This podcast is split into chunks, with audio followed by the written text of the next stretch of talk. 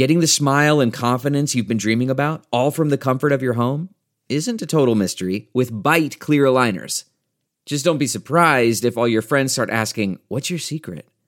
Begin by ordering your at-home impression kit today for only $14.95. Byte Clear Aligners are doctor-directed and delivered to your door. Treatment costs thousands less than braces, plus they offer flexible financing, accept eligible insurance, and you can pay with your HSA FSA. Get 80% off your impression kit when you use code WONDERY at Byte.com. That's BYTE.com. Start your confidence journey today with Byte. Delve into the shadows of the mind with Sleeping Dogs, a gripping murder mystery starring Academy Award winner Russell Crowe. Now available on digital. Crowe portrays an ex-homicide detective unraveling a brutal murder he can't recall. Uncovering secrets from his past, he learns a chilling truth. It's best to let sleeping dogs lie. Visit sleepingdogsmovie.com/Wondery to watch Sleeping Dogs, now on digital. That's sleepingdogsmovie.com/Wondery.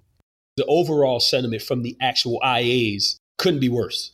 It's just been mainly a crypto story where this is everything we said it was. It was tulip bulbs. It's going to zero. Clients shouldn't be invested in it. And there were tweets that were dig up of advisors talking about their clients being in Celsius. It got bad, right? Stop telling your clients, oh, you can get yield here. You can go to BlockFi. You can do this or that. If you don't know how they're getting that yield and you haven't researched it, but you just want to be the cool advisor, it'll come back to haunt you. And I think there was a lot of haunting.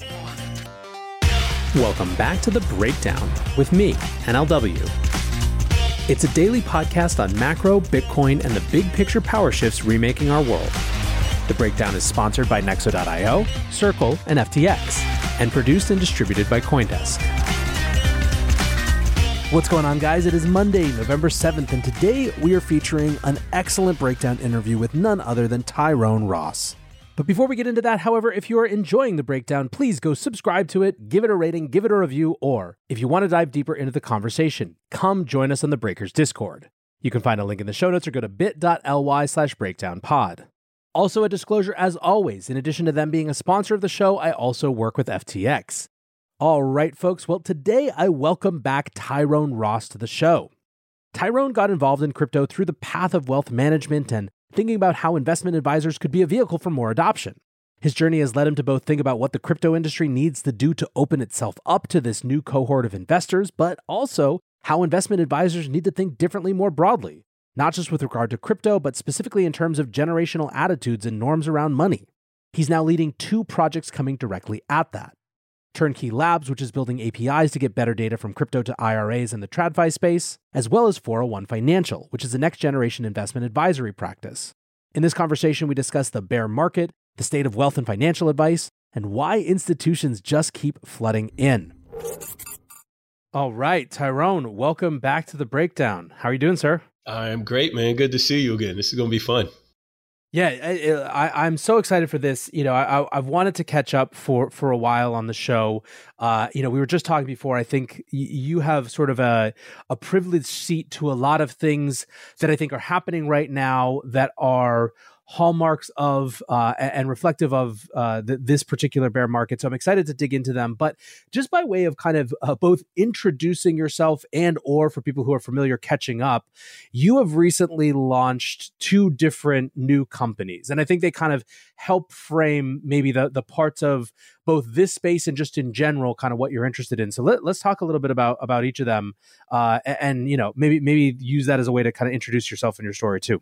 Yeah, absolutely. I think those that when they hear about the two companies, they immediately see my vision of what I'm trying to accomplish here, right? Like when you build AWS, the first customer should be Amazon, right? So I'm the principal and founder of 401 Financial, which is a registered investment advisor that is serving that 25 to 45 segment digital first with a human experience, crypto hippies, of course, right? Because I'm very much in the crypto rabbit holes, an advisor for going on 8 years now, which is crazy. And that's kind of where my background started. I got introduced to crypto at Merrill Lynch back in 2015 and been doing crypto ever since. So the RIA is set up to work with a younger audience that is looking for an advisor, kind of do it yourself, but definitely want a tech-driven experience. We have an awesome tech stack that we built. And that is coming off the heels of some folks know that I was a CEO and co-founder of OnRamp. We were building technology for advisors. So I've been front and center with this for a really long time, even with my RIA before, trying to get solutions, and there was just nothing there. The 401 Financial is also acting as an incubator for my new tech startup, Turnkey, Turnqey, which, again, as I told you, I'm not going to say the plat of crypto, but just think of it. The tagline is integrator, aggregator, marketplace, right? So we basically want to take all of the data from the crypto ecosystem. As you know, and others know in the space, it's not accurate. It's fragmented. It's hard to get data that is clean and concise, especially for advisors, because we need to look into a client's financial picture and we need that accurate. So we're taking all that data, cleaning it, standardizing it, and then putting it in APIs and piping that into the platforms that RIAs and advisors use. So the goal and my master plan here is, as we were building our technology stack for 401, we don't have anything in our stack right now that has complete crypto data. I knew that. And I knew that that was going to be an issue. And I'm blessed now to have relationships with a lot of CEOs of these companies. And they're like, well, Tyrone, where are we going to get really good data? And I'm like, well, I got the solution. So that's why I'm building Turnkey. So as we integrate Turnkey into some of these platforms, it'll make our data inside of 401 better. And then we'll be able to say, hey, here's NLW's crypto portfolio and how we were able to advise him before. But here's what it looks like now, where we're able to see all of his NFTs, not only the floor prices, but the individual prices of the NFTs. We could track hops across exchanges. We can calculate unrealized, realized cost basis. We can help him with his estate planning. We can help him with a billing model that works, so we don't have to bill on the crypto. He has full control. So it's a really neat model that I think when the two come together, folks will really see what I think is the future, which is an AUA, right? Assets under advisement. Non-custodial, not non-custodial mean hardware, wallet, whatever, but just non-custodial meaning the clients are going to have assets everywhere, right? You could buy crypto with a firm right now, right? And then discretion, where NLW is going to say to Tyrone, I want you to have discretion over my accounts, not necessarily to trade them, but I want to give you discretion to be able to see them, pull them into your software, and then give me advice and guide me on making changes. So there's a lot, I think, that's super interesting here. So first, a lot of this for you, I think, one of the common themes that the sort of we've always talked about when we've been together is your interest in updating the role that wealth advisors and wealth management can have in helping people think about their portfolios, and why it's sort of historically, from the standpoint of crypto in particular, kind of an under-examined area where, as we think about sort of expansion or kind of evangelism for these new areas of the financial sector, it wasn't like there were people out evangelizing RIAs, despite the fact that they were sort of front lines for a lot of their clients. Yeah. What's kind of interesting about where you've taken it with 401 and particularly the combination of 401 and Turnkey is that in some ways you're doing kind of two things simultaneously. One, are you clearly still thinking about how that sort of subset can be more of a sort of an asset supporter connected to crypto, yep, right? That's sort of the data play. But you're also, I think, obviously taking on what that sort of sector should be like for a new generation of clients. Crypto is obviously going to be a prominent part of them, particularly for you, kind of people know you from this sector. But I imagine that the goal of 401, crypto is not incidental. I don't want to mean it kind of in a diminishing way, but it's a native part. But what you're trying to do is a better experience sort of writ large, whether someone cares about crypto or not. Is that accurate? 100%. So our whole treasury is crypto, right? Gnosis, Safe, Multis, it's pretty slick, but that's behind the scenes. That's our piping. But if you look at it's funny, I just posted our updated branding and marketing material on Twitter.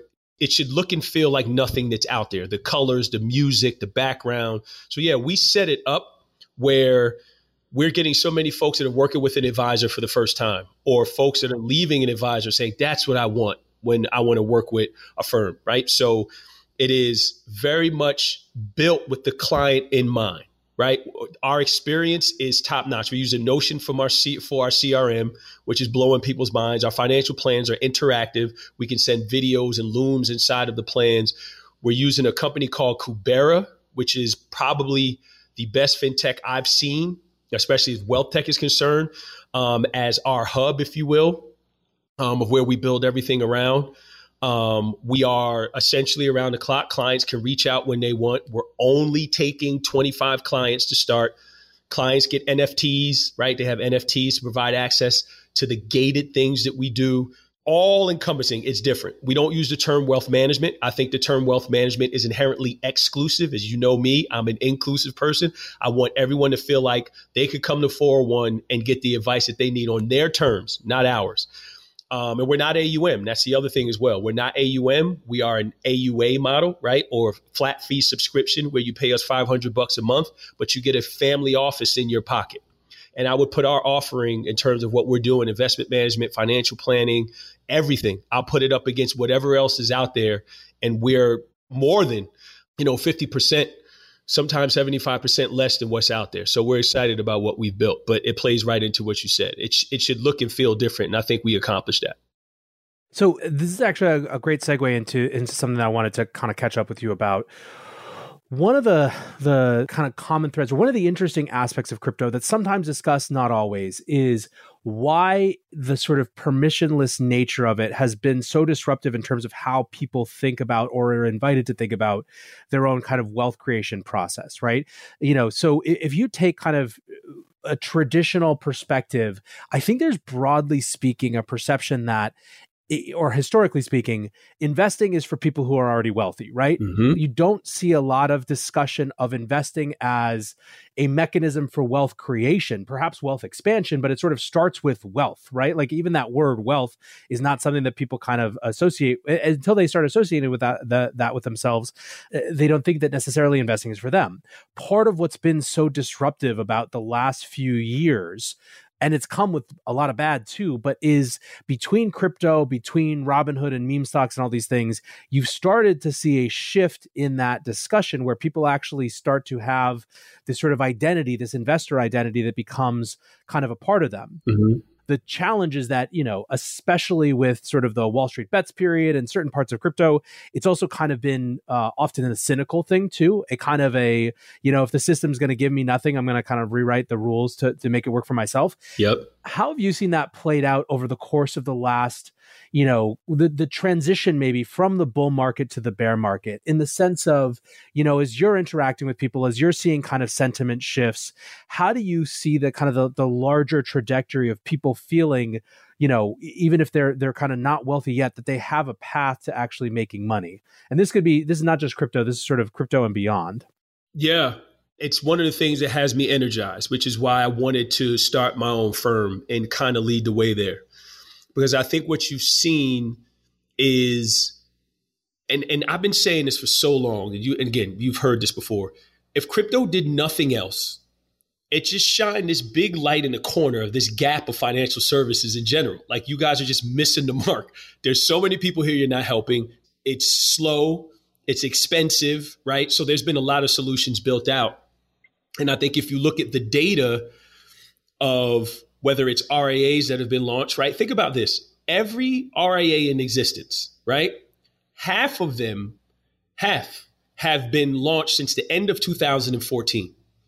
It's a growing market where advisors are coming in and starting RIAs and saying, all right, here's a way for me to help more people and be really niche in what I offer. You've had your embedded finance kind of take hold now, where there's super apps that add budgeting and investment management and all these other things. So now people don't feel like they have to work with an advisor. And then you're starting to see a lot of traditional firms move to a hybrid experience.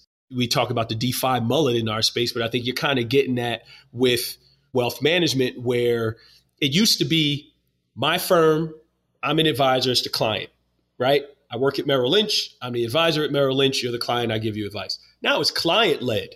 The clients are setting the standard. And then it's, I want to work with an advisor like Tyrone or NLW. And then, where are you again? Oh, 401. Oh, okay. Like, what comes with that? So it's flipped. And the clients now are in control of that because they have so many awesome options.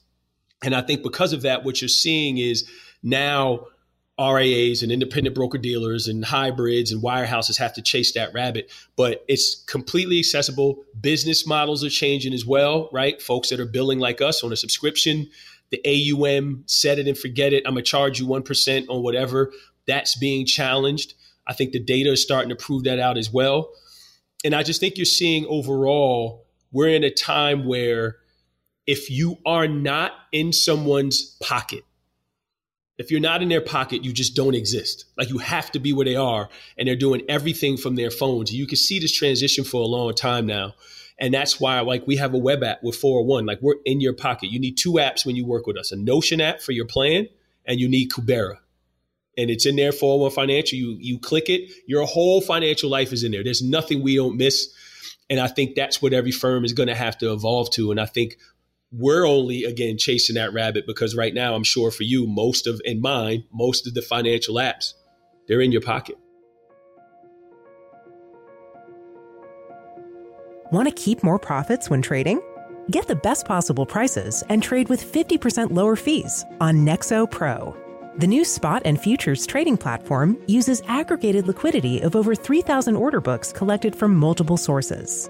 Utilizing the complete Nexo suite allows you to earn interest and borrow funds as you wait for the next trade setup. Visit pro.nexo.io. That's pro.nexo.io and sign up today. This episode is brought to you by Circle, the sole issuer of USDC and a leader in crypto that's held to a higher standard. USDC is a fast, safe, and efficient way to send money around the globe. USDC is always redeemable one-to-one for US dollars and has over $45 billion in circulation as of October 13th, 2022. Plus, Circle posts weekly reserve reports and monthly attestations of reserve capital, letting users know that USDC is safe, transparent, and compliant with regulations. Just go to circle.com/transparency to see why USDC is a trusted stablecoin. The Breakdown is sponsored by FTX US. FTX US is the safe, regulated way to buy and sell Bitcoin and other digital assets with up to 85% lower fees than competitors. There are no fixed minimum fees, no ACH transaction fees, and no withdrawal fees. One of the largest exchanges in the US, FTX US is also the only leading exchange that supports both Ethereum and Solana NFTs. When you trade NFTs on FTX, you pay no gas fees. Download the FTX app today and use referral code BREAKDOWN to support the show.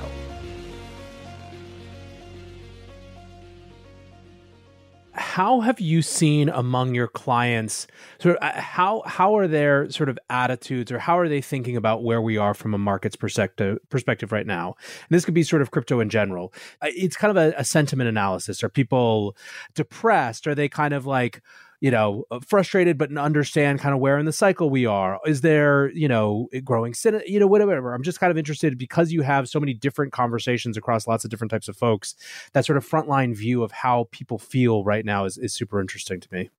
So I will say this. I've never seen in my 8 years, I haven't seen the sentiment as bad as it is in the wealth management space. Like during this bear, it's bad. Like it's a no-go in the wealth management RIA advisory space. It's just not happening. My clients are bad proxy because they've been through it with me before. They kind of understand it. So they're not like, oh, this sucks. It's just kind of like, we should be accumulating, right? Like this is, yep. You go a layer deeper with just broad conversations. I do think there are a lot of people that are just like, I'm never coming back, which is unfortunate because they got sold a dream, right? And I've had some conversations like that. It's funny having this conversation with you on the heels of doing an event last week for Philly Financial Week, right? Of having a conversation about DeFi and what DeFi means, could mean, and I think it does mean currently to underserved communities and everything else. And you can tell folks have that, I burnt my tongue on a slice of pizza, right? Like I don't even know if I want pizza anymore, right? So trying to get them to understand, no, you got to stay. You got to understand that this is something that you should learn, should ask questions, you should do it better the next time, you should be diversified, so on and so forth. So I think there's some hard lessons still, which is why, again, I think me and you as what I feel are leaders in the space, we as in financial advisors. And then we as a black man and people of color, that our people came into this en masse because they feel like it's their opportunity. We got to stay in front of educating people and getting them to understand there's a right way to do this. It's still very early. There's still a lot you don't know. It is complicated. But I don't, it's hard for me because being in the space, I've never been more bullish to see the things that are being built and the founders that I talk to and the conversations that I'm having. As you know, I am uber bullish. I think this next bull run is going to be, and I'm not a price target guy, but this is going to be a face ripper here. But also talking to individuals, again, our clients is one thing, but just talking to people on the street, I do think people are, they've just been led astray. And that was the one thing that bothered me. I think this run up, which is different from the one in 17, 18, there were a lot of scams, man. A lot of people got scammed. A lot of people lost money. A lot of people got hurt. So I think it's a mixed bag. But as far as where I stay, the ecosystem of RIAs and wealth management, sentiment has never been worse. It was a lot of dancing on the graves, if you will, on Twitter and in social media. When it comes to that kind of wealth management sentiment, does that also have to do with just the fact that we're, I mean, this is part of a kind of a broader macro shift. That's the first time in, a significant number of years that we've actually had monetary policy driving things down, or is this sort of super crypto specific? Great question. I think it's super crypto specific mixed in with the macro, because when it was the institutions are coming or we want to get advisors in, what were they selling them? It's a safe haven. It's a store of value. And it was all busted, right? Yep. And that's why it always bothered me about that, using that narrative with the CIOs of RIAs, who I've spoken to a ton and a lot of different people. The other part of it is it was very easy to say, and think about this, you know as well as I do, the market was kind of headed down before all the hacking and the Terra Luna stuff started. It was starting to crack. So then, all right, rates started to rise, the macro environment started to shift, and then, dollar strength pressured Bitcoin and so on and so forth, right? So goes Bitcoin, so goes the market. But then the hacks started to happen and the scams, and it just kept getting worse and worse and worse. And a lot of advisors were kind of like, and a lot of wealth managers and anyone building in space were faced with that now. It was too much to overcome, and it just got ice cold. We're not doing it. It's scammy. There's still things missing. We're not doing it. And what's interesting is from March to June, I was on the road talking to every RIA, traveling everywhere, just having conversations. And a little inside baseball here.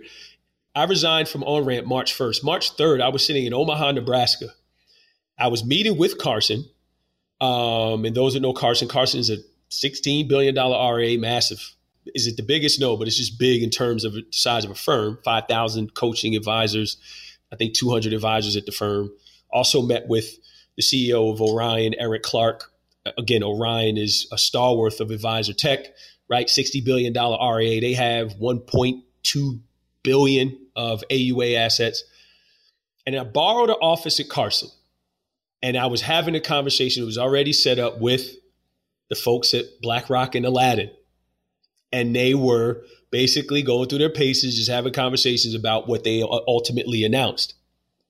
At that moment, I realized I'm like, there are conversations with Betterment, had a lot of conversations behind the scenes. So when I left, I knew that this wave was coming, but I didn't think it would happen like now, where it's just the sentiment is awful, but you're just starting to see announcement after announcement after announcement, which is interesting to me because the overall sentiment from the actual IAs couldn't be worse. But the providers and the infrastructure providers to advisors are just, again, setting the road ahead. So it's been interesting, man, but it's just been mainly a crypto story where, all right, this is everything we said it was. It was tulip bulbs. It's going to zero, right? Clients shouldn't be invested in it.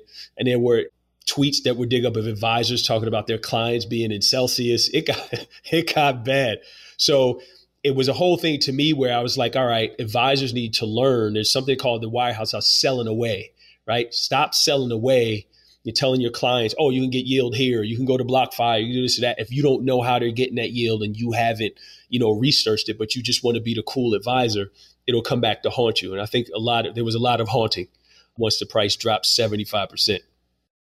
Super interesting. So I want to come back to this this interesting disconnect between sentiment and what we've seen from traditional finance players, because that's, I think, to me, one of the most fascinating parts of this bear market.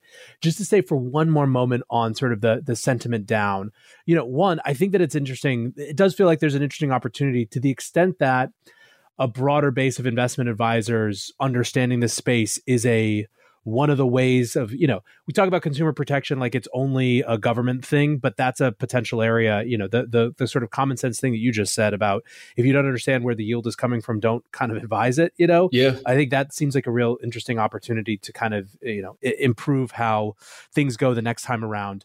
I guess we're there, you know, of these sort of the breaks that happened this year, Terra, Celsius, sort of, you know, what has been kind of tops in terms of where that negative sentiment is coming from? Maybe particularly in the context of not just like what advisors have said in terms of why they've turned away, but in terms of what people have actually experienced. That's a really great question. There's so many I dig into here, but I think the one that kept coming up a lot in a lot of the conversations I've had, no matter where I was Celsius.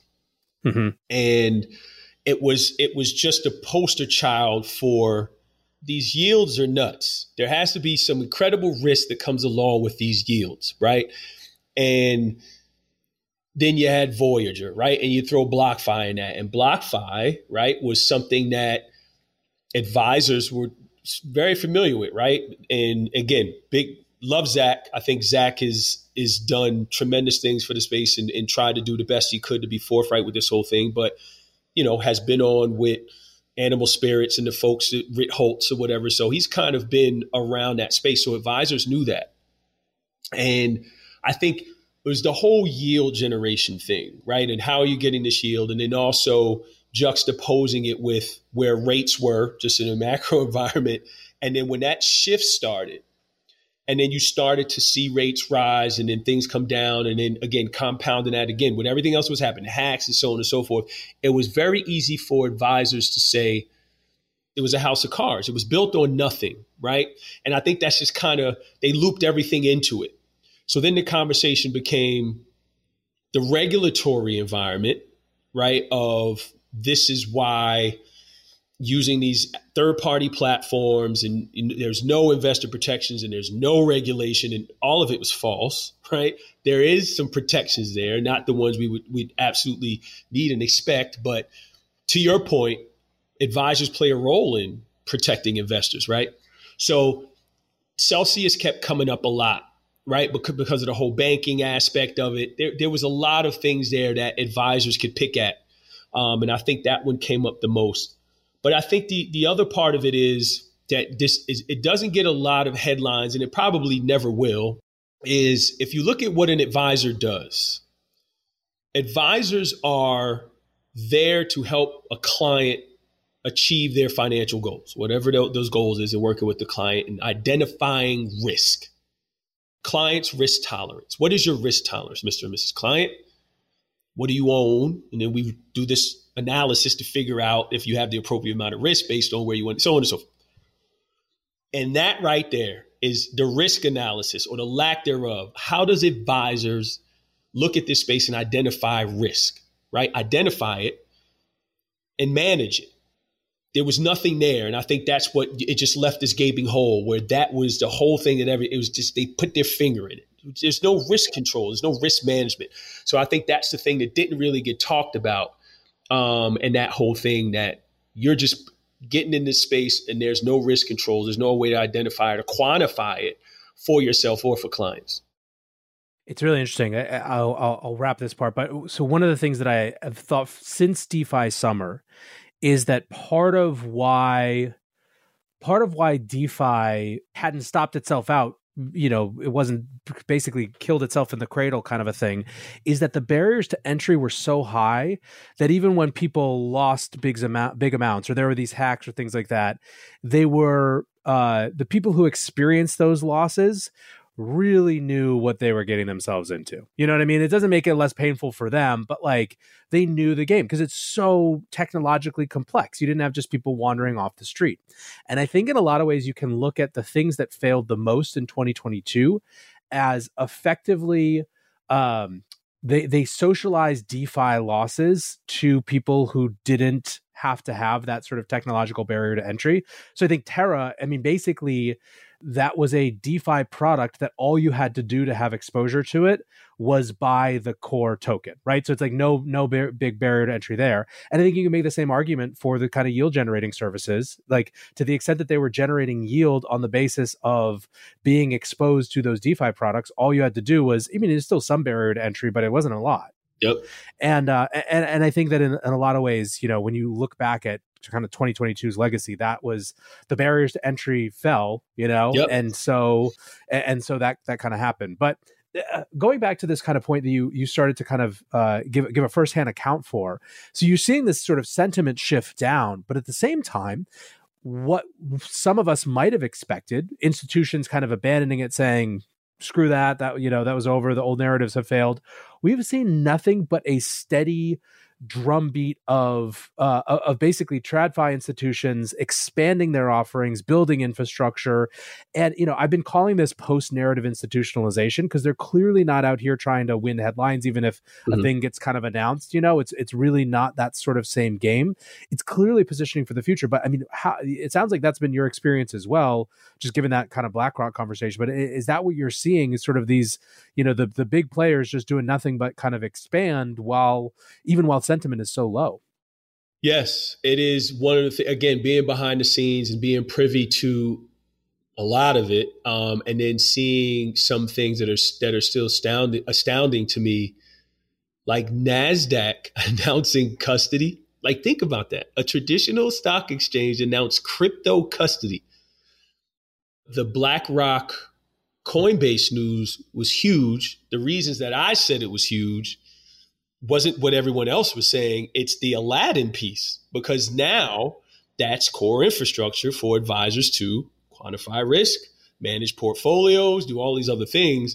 And there was a lot of back and forth about what it meant for RIAs and what it didn't, from people in the space. It meant everything for RIAs. And if you said it didn't, you just didn't know the space. Aladdin is, again, probably one of the most successful fintechs ever built. And which is why I tweeted that day. I'm like, there are a lot of product teams Googling Aladdin right now. That's a big one. What BitGo announced with their wealth management offering, you know, Plaid with what they just announced, Google, right? You can search, you know, Ethereum addresses in Google, InvestNet, what they announced with, well, first of all, Gemini buying Bitria, and then, you know, InvestNet making the announcement with Gemini. A lot of these folks moving to TAMPs, Eaglebrook with Franklin Templeton. It's out of control, right? And these are all big names, you know, Schwab, Fidelity, Citadel, right? They launching an exchange. Like, it's just incredible. But there's one common theme, and I don't think people seeing what's going on there. It's all infrastructure, because everyone knew when we got to, okay, let's just say at the top, we weren't $3 trillion. In market cap, flawed metric, as we both know. Let's just say it was 1.5. Fine, say it was half of that. That was out $1 of meaningful advisory wealth management money, and you're talking about $120 trillion space all in. If you just go to the wealth management side, you're probably talking 5 to 7 trillion. There's 2 trillion in TAMPs alone, turnkey asset management platforms alone. So this next run up, advisors are going to have all the tools that they need to meaningfully get into the space. And I think all of these announcements, you just hold your head and go, oh man, like, there's nothing that are going to stop the inflows from these folks now when they get in. But there's so many more that we can go through. Lastly, if you look at it, true to Wall Street and true to institutions, you want institutions in, you know what they do? They're seasoned at buying low and announcing when it's low and accumulating when it's low. And then they'll ride it all the way up, and then they're going to dump on retail. It's going to happen again. It's going to happen, right? And if you zoom out, you can see that's what's happening here. Everyone is, again, Fidelity just announced now you can, you know, get Ethereum, access to Ethereum and trade it on their platform. It's just silly, the things that you can do. So I think this next run up is going to be interesting, but you're just seeing now the seasoned, smart, well-heeled investor are putting their roots in the ground now, while retail has, again, ran away, and it's going to run up And the next time it's going higher and higher and higher, they're going to jump back in, rinse, repeat. This is weird, but apologies for sort of eternal optimism, but do you think that there's, and this is something I haven't really thought through, but is there a world in which the fact that the average person who gets into crypto could just buy a little bit, like less than 1% of their portfolio because it's through the same portfolio, actually turns down the volume on like the sort of insanity of the space? And what I mean by that is almost like, if you look at previous bull markets, if you got to the point of conviction in the space enough to actually jump through the hoops to get in there, you weren't doing just kind of like a casual 1% of your portfolio or something like that, right? You're going all in and you're all of a sudden you're plugging in your ledger and you're doing crazy shit. You're going to DEXs and stuff. Yep. Whereas like, for the vast majority of people who just want it as kind of like this different type of asset class that seems to have stuck around, is there sort of the potential that it actually, people who might have gone way more ham in ways that wouldn't have been good for them can actually get in at a healthier level because they have their first kind of access experience through platforms that they already work with who are more traditional and conservative by nature? Yep. Wait for it, right? It's coming. Fidelity is going to make it available to retail. They've already showed their hand there. That's going to happen. They made that announcement months ago. I never forget. I was about to walk into a room and talk to a group of advisors up in Oregon about making it available at 401ks, right? And all the plan administrators were like, no way, we're not doing that. It's going to come. And I think that's exactly right. When you look at what's out there now, what retail has access to, right? 100 million accounts at Coinbase. You got 50 million accounts at Cash App, 10 million of which trade Bitcoin. You got 20 plus million accounts at Robinhood. When it's just easy inside of a Fidelity or Schwab, when it's easy in any of these platforms for someone to just say, all right, I'm building this little, nest egg for myself, or I just want to start investing, and it's just right there. You're absolutely right. I think it's going to be so much easier, and it will bring down a lot of the hype and I need to go jump out and do all this crazy stuff. And then also I think that's when we move from mass acceptance to mass adoption, right? We're not at mass adoption yet. As much as people want to say that, we're at peak mass acceptance where it's like, all right, it's not going away. I think that's what you're seeing with these announcements. And right when you cross over to mass adoption, it'll be people just saying it. Hey, I just put a little bit of Bitcoin in my whatever Betterment account with whatever, right? So that's going to be a really interesting thing. And then you're starting to see already that those folks putting the pieces on the chessboard, Fidelity, Schwab, you got all these different index providers now, FTSE Russell, S&P Global, all these folks are trying to move around to make it easy, right? The easy button, if you will. But that's really good point. And I think that is the next step. Tyrone, I could talk to you for hours, but just as a way to wrap up, as you look out over the next 3 to 6 months, call it, what's sort of the worst thing that could happen? What's the best thing that could happen? You can take that from any perspective in markets or crypto. The worst thing that can happen as far as markets are concerned, I'll segment it. Crypto markets, I think there's just some heavy-handed regulation that no one expected. And they completely freeze everything, right? Which I'm very worried about, by the way. I don't have confidence in this administration. I think they're going to wield a heavy hand here. As far as markets overall, I think as long as things continue to happen internationally, that the dollar just continues to be the best investment ever and it continues to strengthen, that's not going to be good, right? And then, inflation just doesn't cool off. I think if it continues to stay here or even heats up more, it could get really, really bad, man. And then I think everyone knows what comes next after that is housing. The housing market is it's in the kill shot. The best thing, I think, is the antithesis of that, where we get some regulation is regulation light, right? By the way, don't understand why SBF is getting killed like this, but first it was Nick Carter, then him. Is really making me angry the way crypto behaves sometimes. Very thoughtful, pragmatic. I understand if you're really a crypto hippie, that there were some things in there you didn't like, but we need to get meaningful regulation. I've been lucky enough to have a closed door meeting with Cory Booker. I think he gets it, and have some conversations behind the scenes that I think are going to be thoughtful. But if we get regulation, just a nice framework, and lastly with that, where the SEC and the CFTC comes out and gives unified guidance, in my opinion, I think markets rip.